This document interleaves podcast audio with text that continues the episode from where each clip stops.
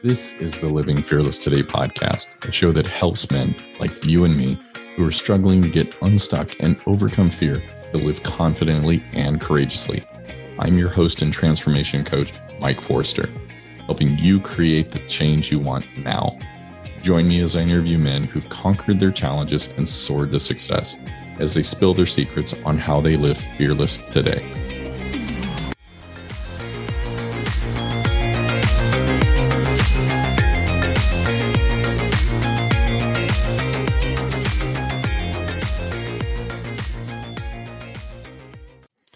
Well, hello and welcome back, my friend. Man, this week I'm totally excited to have Eric Nehrlich uh, join me, and we're going to talk about burnout. Eric's really done some, ex- you know, had had the experience in that burnout. You know, it's like we've all pulled long hours, hit that point where it's like, you know, I really would rather go golfing or just stay in bed, whatever. Eric was pulling hundred hour weeks plus for three years, so the man has, you know, earned that badge, that coin to say, yep, he's a burnout, you know, burned out through that process. So he has a personal experience with that and can speak from that. And that's something I think we all get to at a certain level. So excited to hear, you know, how he, he got out of that and moved forward, created some boundaries with his work and personal life to, you know, be in a healthy position. We're also going to talk about um, how he had gone from, uh, you know, like a, like the self sabotage messages, right? The things we think that cap us. And it's almost like quicksand. We, we think these things, we say these things and we sink, we, we do things in a negative way to almost cause a reaction and, uh, you know, have people react to us in that way. And then we're going to talk about loneliness. There's enough of us as guys where it's like, we don't have the relationships around us that we want, either because we're working from home or working so many hours. There's responsibilities, things that need to happen within the family. You know, it's just life is not the same as it was before. So we're going to get in, into those and I'm just really excited. Eric, how are you doing today, my friend? I'm doing pretty well. It's a Friday afternoon as we record and uh, you know, looking forward to the weekend. Yeah. Got big plans for the weekend? Uh, I mean, yes, I guess I'm going to actually leave my kids behind and go play games with some some friends of mine, and like that's that's a big deal for me. it may not sound like a big deal to most people. Like I'm going to play some board games, but a few hours away from the kids is a big deal. Yeah, especially when it's like you get to hang out, you know, kind of be present, uh, and just strengthen those relationships. I mean, that's something that we don't do often enough or have those relationships to really invest in. So, no, that's vital, mm-hmm. man. I'm glad to hear it. So, let's start out, Eric. What does life look like for you on the professional side of life today? Yeah, so I work as an executive coach, which means I work with leaders to help them grow their impact, to reach their next level of leadership. And I've been doing that about four years. And a lot of what I do there is what you talked about the self sabotage, understand, helping them understand the ways in which they are getting in their own way. Mostly that looks like the things that the, the skills, the traits, the behaviors that got them to the, where they are turn out to be the exact things stopping them from getting to the next level. And it's very difficult to see that from inside your own head. So as a coach, I help them see it from the outside and offer them some practices and new habits they can build to to yeah to unlock that n- next level of uh, potential for themselves. Yeah the way i've heard it put is it's hard to change things when you're on the inside of the bottle. You can't read the label and everything that's going on.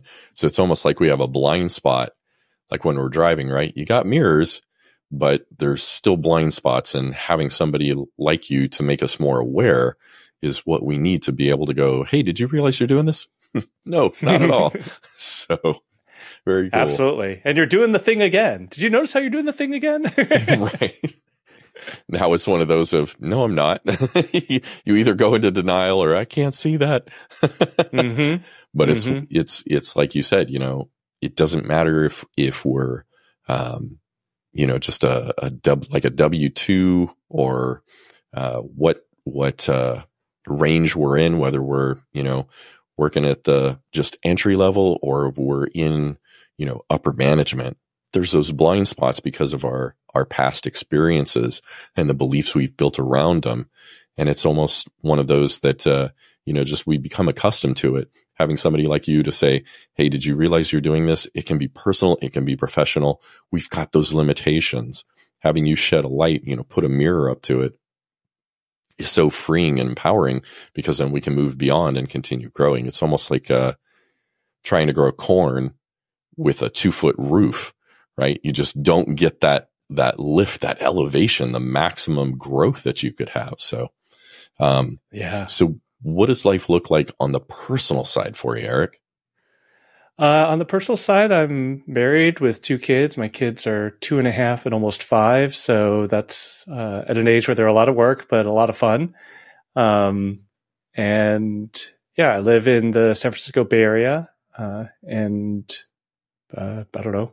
That's basically it. That's pretty much all I have time for. Uh, I guess you know, parenting and, and working is is a lot for me right now.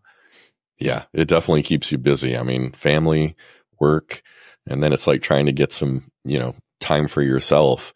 It's one of those carving it out, being intentional, just like you're doing this weekend, getting together with the guys and going, Hey, I need some time for me to be the best I can, you know, at home and at work. So Mm-hmm. Absolutely. Well, let's let's jump back to when you were working 100 hours a week and you weren't just doing this for a short term. This was a 3-year time frame.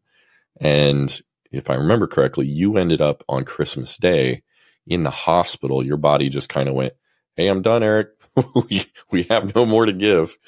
Um, uh, I wasn't in the hospital, but yeah, it was a 103 degree fever where it's just knocked me out. Like I was in bed for a week, but no, gotcha. didn't didn't feel bad enough to go to the hospital. Just okay, to, my bad. Uh, um, no worries. But it still knocked you off your feet. I'm like, man, that's that's when your body's like going, okay, we tried giving you hints, Eric. you just not listening, and it takes a more extreme. How how did you get to that point? Yeah, so um, at the time I was working at Google, which is you know one of these dream companies. You like dream your whole life to try to get into it, and I'd finally gotten into it, and then uh, I wanted to prove I belonged. So whenever asked me, and whenever anybody asked me to do something, I'm like, yes, I can do that. And in fact, I'm going to over deliver whatever you give me. And that works great. Except that Google is one of the funny places where when you do good work, they give you more work to do. And that turned out to be a really bad combination for me because I'd be like, okay, I got all this under control. And they're like, great, take this on too. I'm like, wait, no, except I didn't actually know how to say no at the time. So I'd be like, okay, I can do that. And they're like, oh, okay, you have that. Here's some more. I'm like, ah, okay, I can do that. And I didn't know how to say no because I was like, I want to prove I'm worthy. I want to prove I deserve to be here. And in particular, the point where I burned out was when I was trying to go up for promotion. My manager was like, You got to do this to get promoted. You got to do that to get promoted. You got to do this and this and this. And I tried to do it all. And as you said, it was ending up being 100 hour weeks, like 8 a.m. to midnight most days. I, I joke, I sometimes would take a Saturday afternoon off. Um, and uh, it was it was it was brutal. And in uh, that fall, I was just going all out every week, and I was like, I just have to make it to Christmas. And once I get to Christmas, I'll be okay. And of course, I got to Christmas, my body's like, "Aha! You told us at this point you'll you'll be okay." So we're just just going to shut off now. and uh, yeah, that was not it, it was really a reckoning point for me because I'd been looking forward to spending time with my family because I like literally hadn't seen anybody outside of work for that whole year because I'm 8 a.m. to midnight. What am I? there's no time to see anybody. And I was like, oh, I'm going to looking forward to spending time with my family, my sister, my parents, and and I just had nothing in me to do that. I couldn't get out of bed. And as I lay in bed, it, I had started to this weird voice popped in my head that said, well, why are we doing this? Like, why is that promotion worth so much? What would happen if we stopped doing this? Is it worth it? And I'd never asked those questions before. And for some reason, I'd been working long enough and hard enough and uh, been frustrated enough by that point that I, I, listened to that voice. And when I went back into work in January, I sat down in an entrance and said, I'm not doing that anymore. They, they're like, What do you mean? I'm like, I'm not working that hard anymore. I'm, I'm going to work a normal work hour work week, and that's it. And my manager looked at me and said, "Well, if you can't handle the work, I'm going to find somebody that can." Like, okay, if you can't handle the work, you're not getting that promotion. I'm going to have to slash your performance rating because this is what it means to perform at expectations. I'm like, I understand. And that's what happened. They took away half my team. They slashed my performance rating and spiked the promotion. And like the reason I never contemplated this choice in the past was like those consequences had seemed so dire that I could never survive them. But I was so desperate to get out of that situation. I was like, okay, whatever. I'll take take the consequences. And the weird part for me was instead of feeling like a total failure, like I have, I have no worth left in the world, instead, I felt free. I felt liberated. I was like, oh, wait, nothing happened. Like I'm still here. like I'm, I'm still like I'm not. I, I didn't just crumple into like a pile on the floor. And I'm, I'm just don't have to work hundred hour weeks anymore. In fact, I work forty and fifty hour weeks and get paid the same amount. That's a much better deal for me. so I'll stop there and, and we can, yeah, continue. Well, I was going to say it's it's one of those man. We can get into our head where it's like I'm expecting the the earth to fall out underneath me. Right? You just continue to push and push and push. And for me, I was working, um, you know, not a hundred hours a week, but I was definitely working quite a few. And for years, I was only sleeping four hours a night, and it took mm. a hmm. toll on my body. And I'm still working to get out from underneath it. But there yeah. was this drive for like validation because of insecurities, right? A lack of mm-hmm. self worth. And I've seen that in a lot of other men as well, where it's like, we'll drive and drive and drive looking for that confirmation, that validation, but it's like short lived.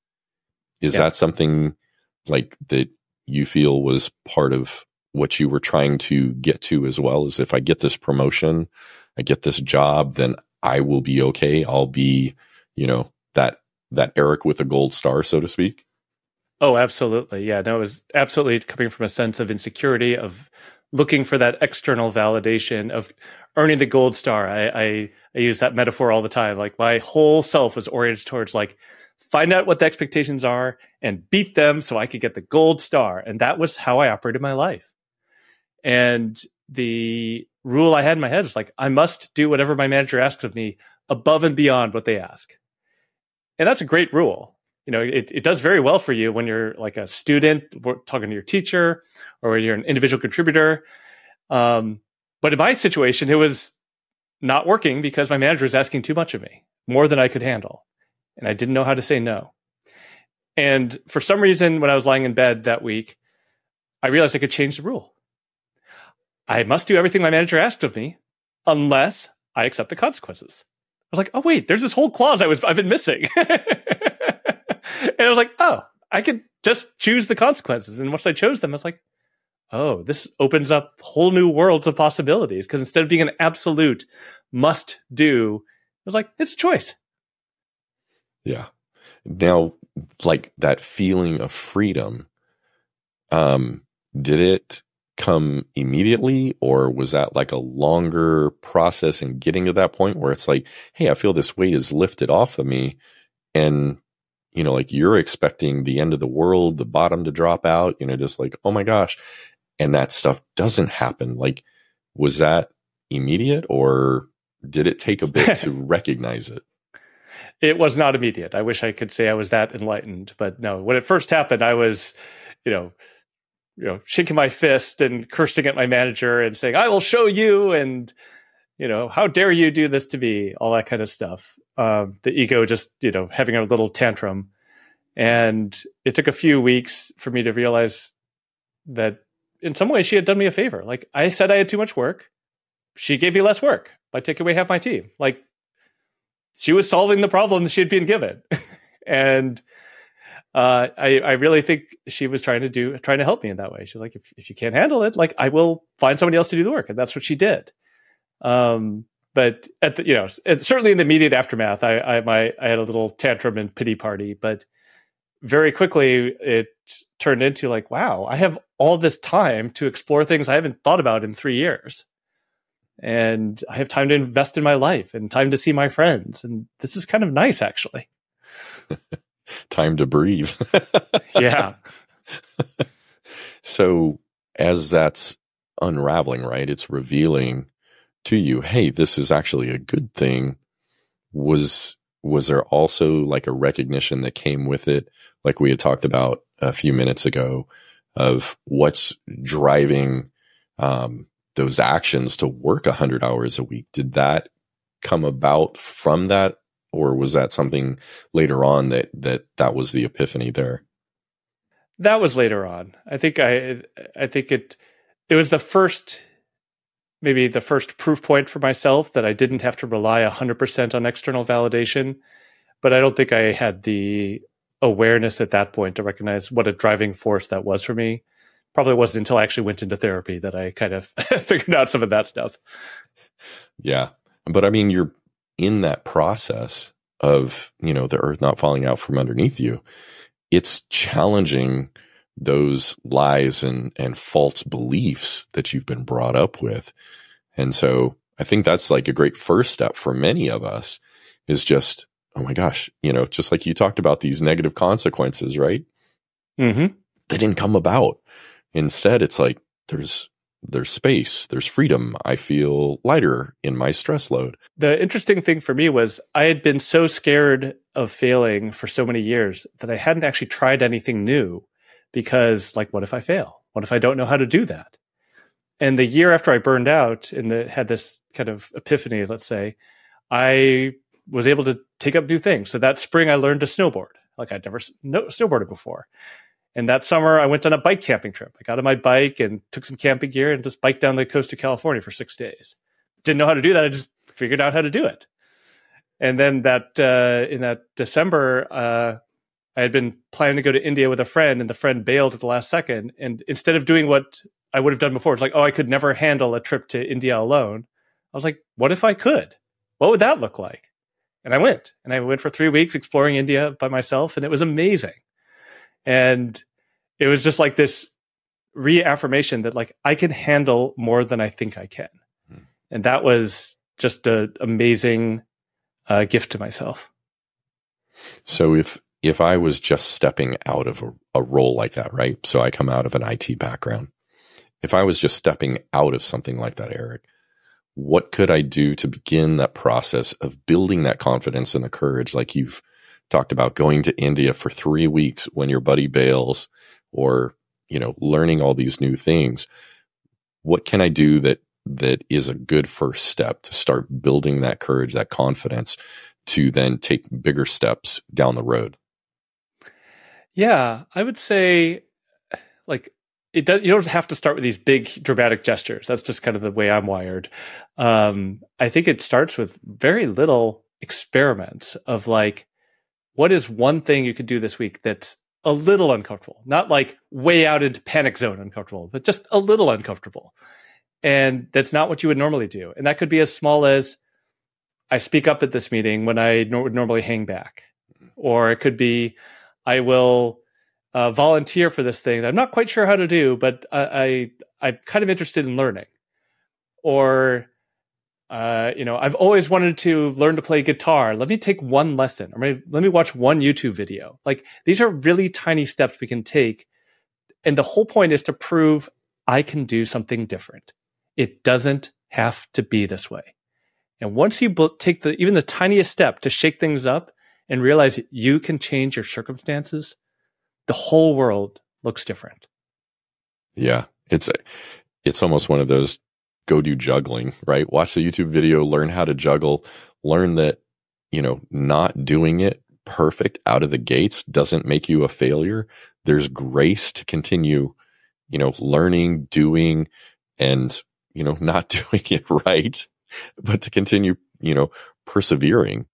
And I, yeah. Love how that just, you're like, I don't have to take, um, like paragliding, right? I don't have to take something, uh, hang gliding off of a cliff and just, you know, something dangerous, large. It can be, you know, small steps to get there, baby steps almost to just start building that, that belief and that confidence to go from there. Yeah. One thing I often tell people, both mentor, when, when I'm mentoring and coaching is, have one conversation. Like if you're like curious about something like, I wish I could do whatever it is, go find somebody doing it. ask them for 20 minutes of their time and ask them how they got into it.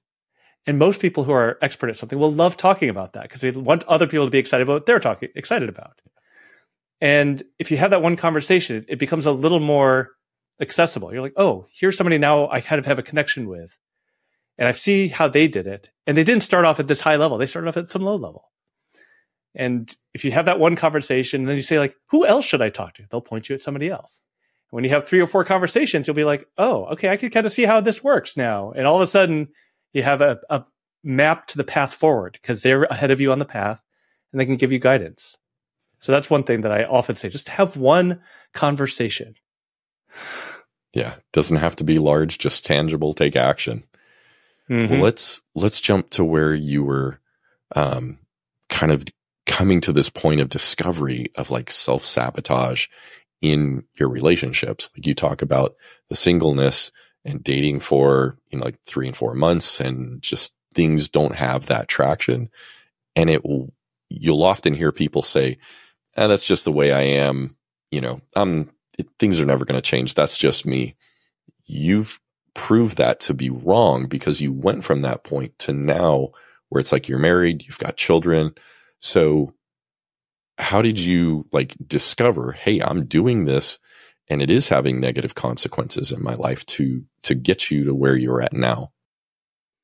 Yeah, so uh I'm going to go back one step further, which was even sure. getting to that point. So for most of my life, I was I, I used to call myself hopelessly single. Like I had it in my head that I was not attractive, that nobody wanted to be with me, and because I believed that about myself, when I would go on dates, women would pick that up and they'd be like, "Oh, this person doesn't believe in themselves. Why would I believe in them?" And it just and that reinforced the belief that I had about myself. It was just a wonderful self reinforcing system, and that was most of my life until well, until that year we talked about. and uh, I literally was on the plane back from India, and I was writing my journal and saying like, "I have a new superpower.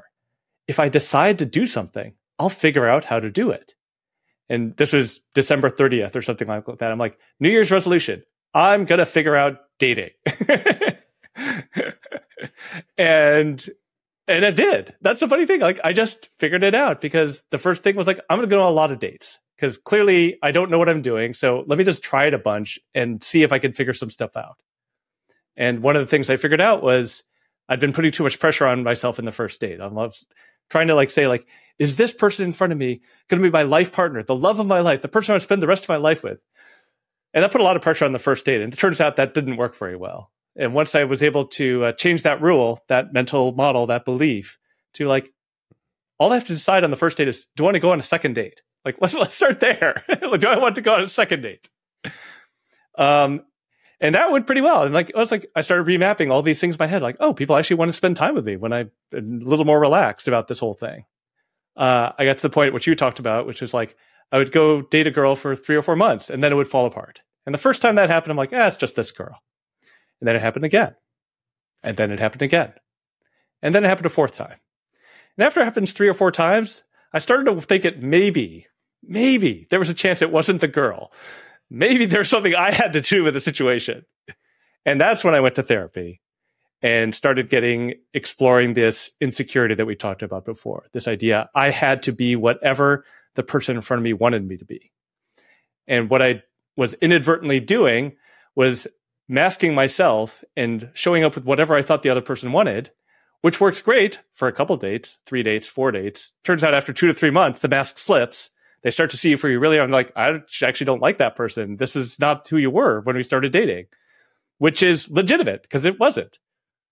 Um, and yeah, going into therapy helped me kind of uncover that and realize like, oh wait, what if I showed up as myself on the first date? And yeah, they might turn turn me down on the first date, but then I wouldn't waste three to four months dating them before we figure that out.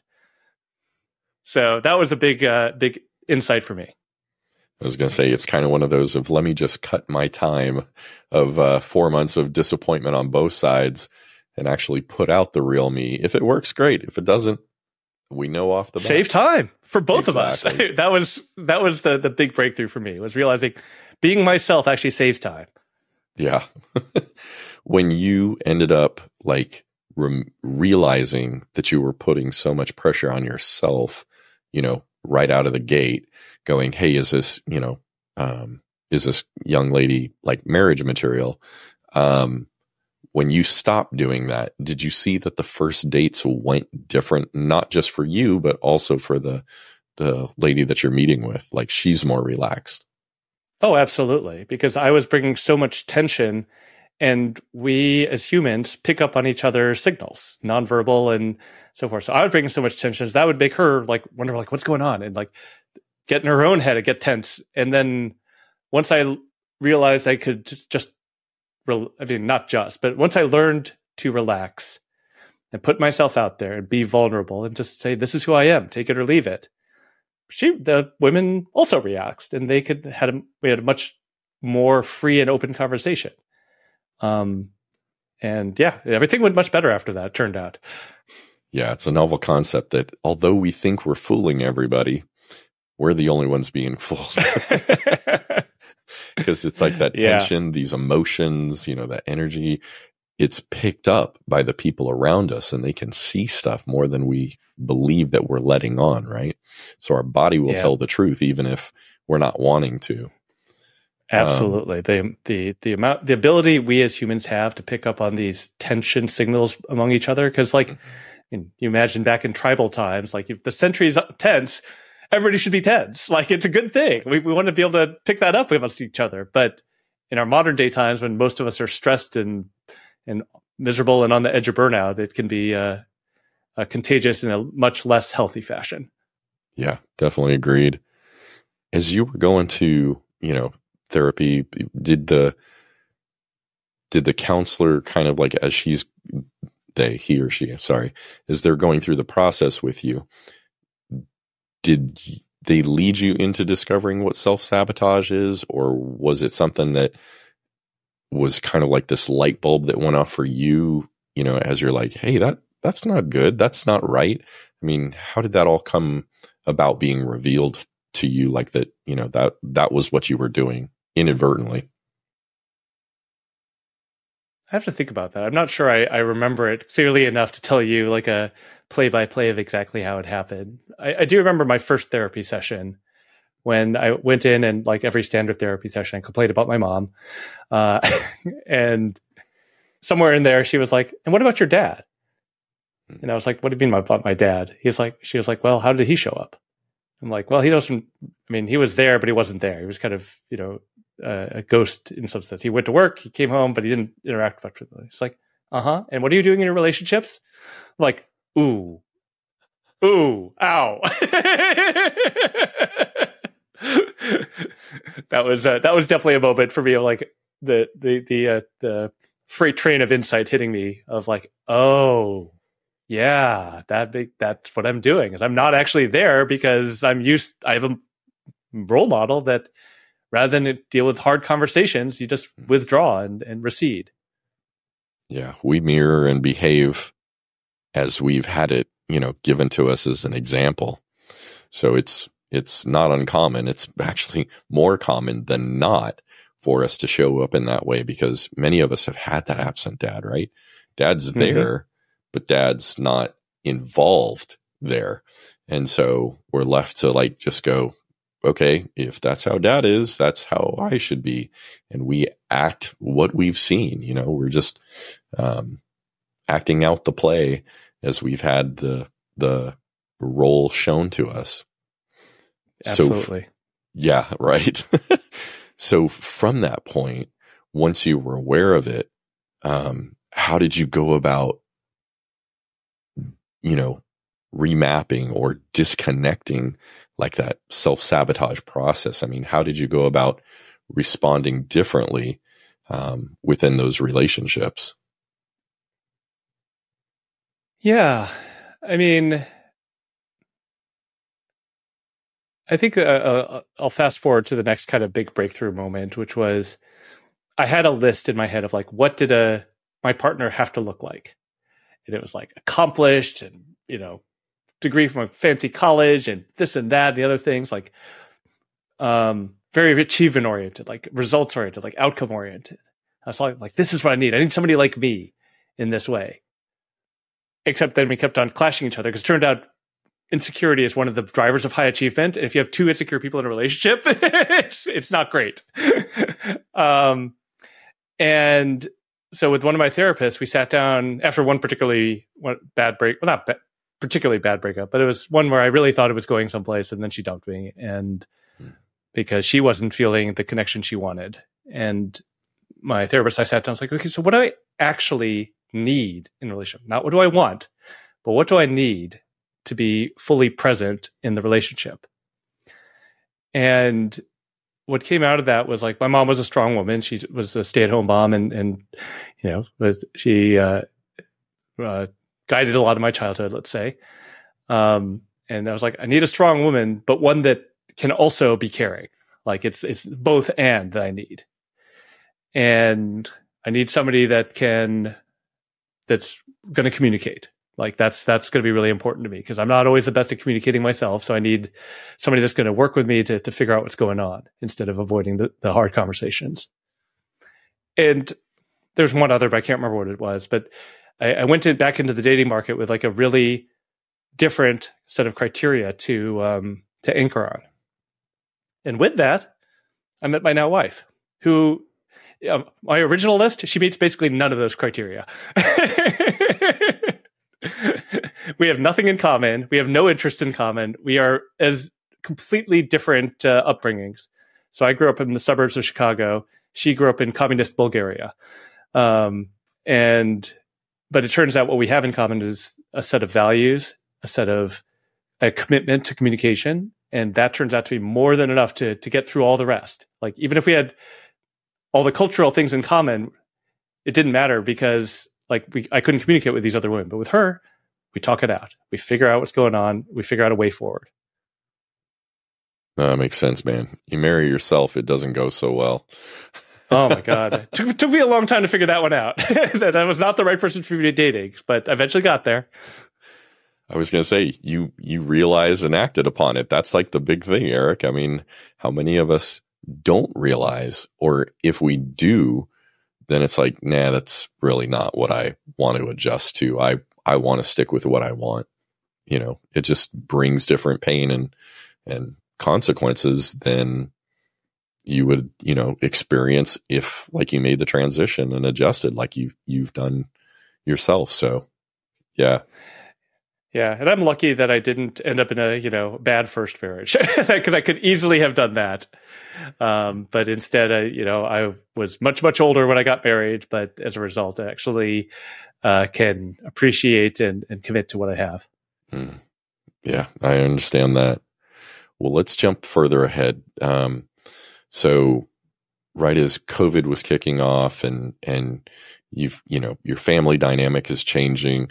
It was one of those that um, life was different between like uh, what you had experienced and where you were at, and you kind of felt you know found yourself at a place where it's like, okay, I'm not in the relationships like I'm used to, much like many of us that you know were working in corporate or in a position we go home, then it's like, okay, I don't have everybody around me anymore.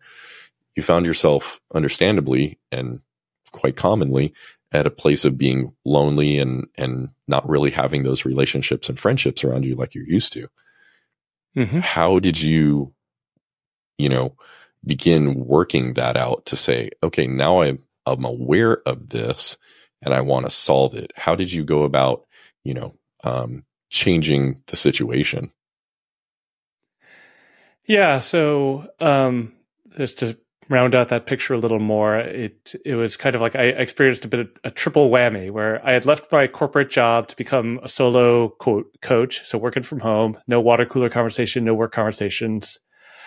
I had had my first kid, um, and because of well age, we ended up hanging out with my wife's friends more than me. So my wife's like five and a half years younger than me. Her friends are younger than her, so they were having kids the same time we were all my friends' kids were in college. So just very different stages of life. Um, and so we basically end up spending most of our time with her friends, which was made sense because we're at the same stage of life, but it meant that I was not spending time around my friends. And then COVID hit. So we really had to squeeze down who we spent time with. And that meant really we, you know, basically went into pods with her friends and I didn't see my friends at all for a couple of years. and that you know no work friends no family friends and and then covid was like made it really tough on me. Um how i started working out from it first of all i i eventually had the awareness like oh this is uh, this is not good right now. And i went back into therapy. So i'd stopped therapy for a few years and i was like i need a therapist. I need to talk to somebody about what's going on here. So that was extremely helpful just to even have somebody to rant to and vent to each week and let stuff get stuff out of my head and process it and figure out what's going on. Um, and then about a like several months after that, I was I kind of had this revelation, like, wow, I think I'm lonely. and what's funny is, I mean, I don't, I don't, know if people can see the video, but I have a lot of books behind me. So I read a book. I was like, I read a book about loneliness. I'm like, wait, what they're describing, that's me. That's I'm going through that. That's me. so it's kind of hilarious. You know, you talked about the blind spots that we have and that that, that blind spot was well in effect until I was like reading this all the symptoms of loneliness. I'm like, oh, wait a second, I need to be thinking about this. Uh, and that was about a year ago now. And what changed is like I just I started taking more of my time and saying like I need to reach out to people. When I see, think of somebody, I'm going to reach out. I'm going to email. I'm going to text. If we have a chance to get together, I'm going to get together. I'm going to drop work. I'm going to drop, you know, take time away from my family as I am doing this weekend and go see people and invest in my own relationships, not just family friends, not just my kids' friends, but people I want to see for myself. Um, and turns out that helps. it's not it's it's it's not rocket science. It's it's but it comes down to this. One of the things I always say is, at the end of the day, we only have so much time each week, and you have to decide where it goes. And for me, it was like work, family, and nothing left for me and that was not a sustainable solution. So it's like even if I only carve out like five to ten hours a week for me now, it's like that's a huge difference from where it was a year ago. Yeah, you've got to prioritize it and then be intentional about how you're spending your time, right? It's much like a checkbook, how we spend our money. Mm-hmm. We need to be intentional about spending our time as well. And that makes such a difference. And yeah, I can see, you know, your friends, their kids are going to like, you know, Yale, but yours is going to like Yale daycare. A little bit of a difference, you know, just slight, but you know, just different stages of life. You know, yeah. it's fine. Absolutely. Uh, yeah, I was recently at a party with some of my my uh, college friends, and they were like all complaining about being empty nesters. Like it's so quiet in the house. I don't know what to do with myself. I'm like, I got two kids. You want to take them? You can have as much noise as you want. yeah, and and that's like that emptiness syndrome. I think it was almost like spring, you know, that we've had sometimes where it's like in a matter of six hours, you go from, you know, winter to summer because mm-hmm. it's like we're kind of in this sandwich season of mm-hmm. caring for parent, you know, a parent. And then, um, we've also got right now we've got one child that's at home, you know, mm-hmm. and so, um, yeah, it's, it's been a different season. One more moved out and, you know, we're like, I think empty nest is just like a unicorn. You know, it's very mythical, doesn't really exist, spoken about just in hushed tones, but uh, it's it's almost like yeah, you know, that gold star that you always hear about if you work 100 hours. Yeah, mm-hmm. same kind of thing. So, yeah. Um, well, Eric, man, I want to thank you for joining me, coming to share your story, the insights, the way you've transitioned from, you know, letting those um, the insecurities that we feel, letting them be healed and how you can set up boundaries, the self sabotage, how we can move beyond that and change. It's not just, you know, who we are is not who we have to continue being. And then, you know, being self aware, right? You realize you were lonely. Okay. Now how do I take action? And that action is how we can bring about that positive, um, those positive consequences, right? Those, uh, the change in environments. So thank you. I mm-hmm. appreciate it, Eric. And uh, how can men connect with you outside of this podcast? Yeah. Uh, easiest way is my site is too many trees.com. Uh, so that would be the easiest way to find, connect with me. I'm also on LinkedIn. Um, and if I may be so bold, this is where I mentioned I've written a book. Uh, you have a choice beyond hard work to meaningful impact. So that's at too many trees.com slash book. It's available on Amazon and elsewhere. So what is you, uh, you have a choice about? Like what's the, the premise and what, what will it help me change in my life? It's basically everything we've been talking about in this uh, in this podcast. It's looking at these unconscious beliefs, these blind spots, and seeing how you are the person keeping yourself stuck. You're building your own cages, and then taking the reader through a set of exercises and questions and reflections to uncover those cages, and then one chapter is literally called experiment and learn. Let's try some experiments. Let's try some actions and learn what we can do differently so that we can find a new way forward. So that's, that's the idea behind it, but it's basically everything we've been talking about in this podcast. Perfect. And my experiment doesn't need to be going three weeks solo, uh, trekking across a new country, no. right? no, like one of my recent experiments was like I had a really great coffee with uh, somebody I used to work with, and it was like this big experiment. Like I reached out to him and said, like, I had a good time. Can we do this again in a month or two? like that was a big scary moment for me. Cool. And he said yes. but it was just kind of like for that moment, I was like, "Ooh, I feel really weird, like being the one that reaches out." And I was like, "Let me try it." So that's that could be as the experiment, just like one email of like two line email. Yeah, and oftentimes other people are scared too, but it's like, it's not that you're not scared. You're just taking the initiative and going, I'm going to do this in spite of the fear and give it yeah. a shot and see what happens. And it causes you to grow and gives you an opportunity to meet with your friend since he said yes in another month or two. So it's a win win. Mm-hmm. Yeah, this is important enough for me to face the fear because now I've realized I'm lonely and I need more connection and I'm willing to take that risk now. So that's that's kind of the the idea. That's the choice I'm going to make now. Absolutely. I love it. Well, Eric, thank you so much, my friend. Thank you, Mike. I've really enjoyed our conversation. Thanks for having me on the show. Uh, my pleasure.